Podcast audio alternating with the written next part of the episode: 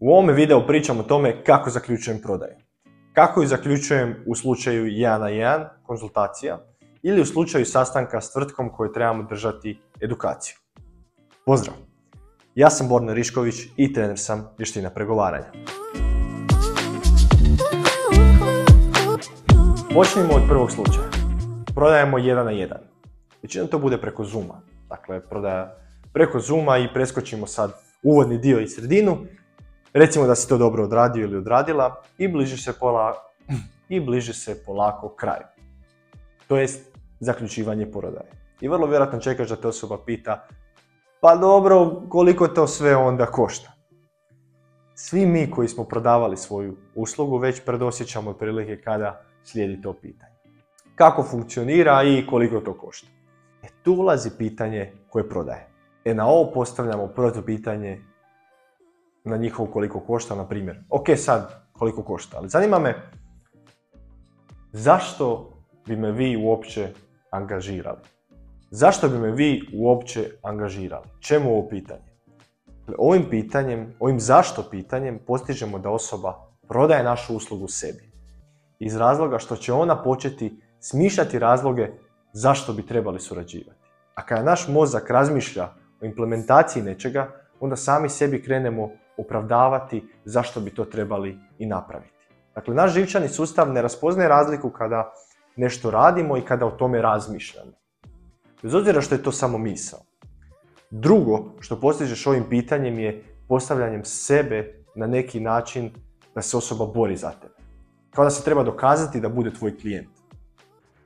Osoba ima osjećaj da se opravda zašto bi trebali surađivati.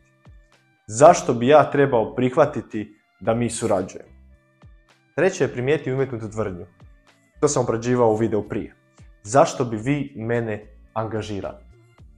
Ko uopće rekao da bi te angažirao? Postavili smo pitanje na način kao da to osoba već želi. A mi samo pitamo, pa dobro, zašto to želite? Drugo pitanje koje jako često postavljamo jedan na jedan prodaji, isto pred kraj sastanka je što te sprečava da krenemo? Ovim pitanjem uvijek onako zblesiramo osobu jer shvati da ne zna što zapravo čeka. Velik broj ljudi mi i odgovori na ovo pitanje, uh, dobro pitanje. Stvarno ne znam što zapravo čekam. Dakle, pitanje što te spriječava da krenemo je pitanje kojim identificira moguće zapreke za prodaju. Kako bih odmah, dok su na pozivu, riješili i krenuli što prije sa realizacijom. Identificiram je li problem vrijeme, je li problem novac, nesigurnost i tako dalje. Ok, Sada kada smo prošli jedan na jedan prodaju, pređemo na prodaju tvrtkama. Duše u tome slučaju se može dogoditi da prodaješ jedan na jedan. Ne mora biti, mora biti nužno slučaj da ćeš razgovarati s više ljudi. Moguće je sa jednom osobom odgovornom. Moram napomenuti da znam postaviti isto ono prvo pitanje, zašto bi vi mene angažirali, u kojem vrijedi isto sve, samo primjenjivo za tvrtku. Tako da to pitanje možeš primijeniti i u ovome slučaju. Stoga je to prvo pitanje na sastancima, a drugo pitanje koje uvijek postavljam glasi Premotajmo sada u budućnost i gotovi smo sa suradnjom. Što smo postigli da ste zadovoljni sa konačnom suradnjom? Primijetim da im postavljam pitanje kao i prijašnje, na način da zamisle već da surađuju. Da prođu u glavi cijelu našu suradnju kao da se već dogodila. Na ovaj način možeš saznati imaju li uopće namjeru te angažirati? Jer ako ne mogu uopće zamisliti, vrlo vjerojatno te ni nemaju namjeru angažirati. Što još ovo pitanje radi? Drugi dio pitanja glasi što smo postigli da ste zadovoljni s konačnom suradnjom? Ovdje radimo taj reality check kojim provjeravamo jesmo li mi uopće na istoj valnoj duljini. Točnije, kakva su njihova očekivanja, jesu li realna, jesu li ostvariva, prezahtjevna i tako dalje.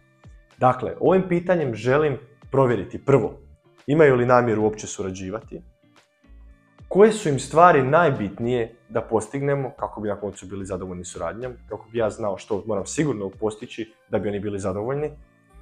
I treće, kao što sam i ranije rekao, na ovaj način postižeš da se oni već zamisle u scenariju kako vi surađujete.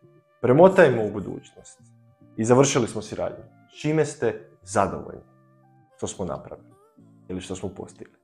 Nadam se da će ti ova pitanja pomoći u prodaji vlastite usluge ili proizvoda i da će ti bar malo unaprijediti prodajne vještine. Igraj se.